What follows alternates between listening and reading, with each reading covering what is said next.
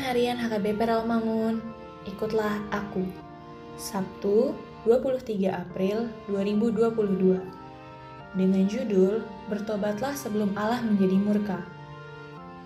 Bacaan pagi kita pada hari ini diambil dari Kisah Para Rasul dua puluh ayat dua puluh delapan sampai tiga puluh dua. Bacaan malam kita pada hari ini diambil dari Ayub tujuh ayat satu sampai dua puluh satu. Dan kebenaran firman Tuhan bagi kita pada hari ini diambil dari Yeremia empat belas ayat tujuh yang berbunyi, "Sekalipun kesalahan-kesalahan kami bersaksi melawan kami, bertindaklah membela kami ya Tuhan, oleh karena nama-Mu. Sebab banyak kemurtatan kami, kami telah berdosa kepadamu." Sahabat, ikutlah Aku yang dikasihi Tuhan Yesus. Nats ini berisikan bangsa yang berseru kepada Allah, memohon agar Tuhan menurunkan hujan.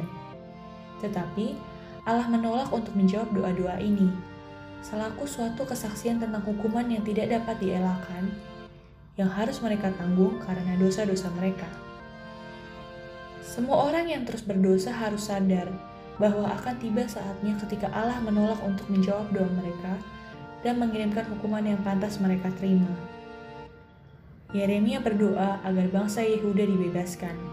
Meskipun bangsa itu sering menuntut bahwa mereka tidak bersalah pada hari-hari ratapan dan pengorbanan tersebut. Tuhanlah yang merupakan pengharapan mereka pada waktu mereka berada dalam kesusahan yang luar biasa. Semua itu disebabkan karena kekerasan hati bangsa Israel. Ini membuktikan Allah tidak kompromi terhadap dosa.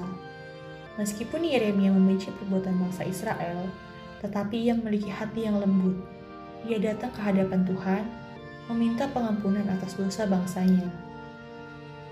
Dia memohon kepada Allah agar membatalkan niatnya untuk menghancurkan bangsa Israel. Allah menyuruh Yeremia berhenti berdoa buat bangsa Israel. Sesungguhnya Allah itu panjang sabar, tetapi janganlah kita dengan sengaja membuat kesabaran Allah habis. Karena bila demikian, Allah tidak akan segan-segan menghajar kita, umat pilihannya. Bila murka Allah sudah bulat, doa pun seolah tidak bisa lagi membujuk Allah. Betapa mengerikan. Marilah kita jangan membuat Allah murka karena perbuatan dosa kita. Jadilah bangsa yang setia dan taat dan selalu mendengarkan suara Tuhan demi keselamatan hidup kita. Amin. Marilah kita berdoa. Tuhan, ampunilah kami. Jangan biarkan kami menderita karena keegoisan dan kejahatan yang kami perbuat. Selamatkanlah kami, Tuhan.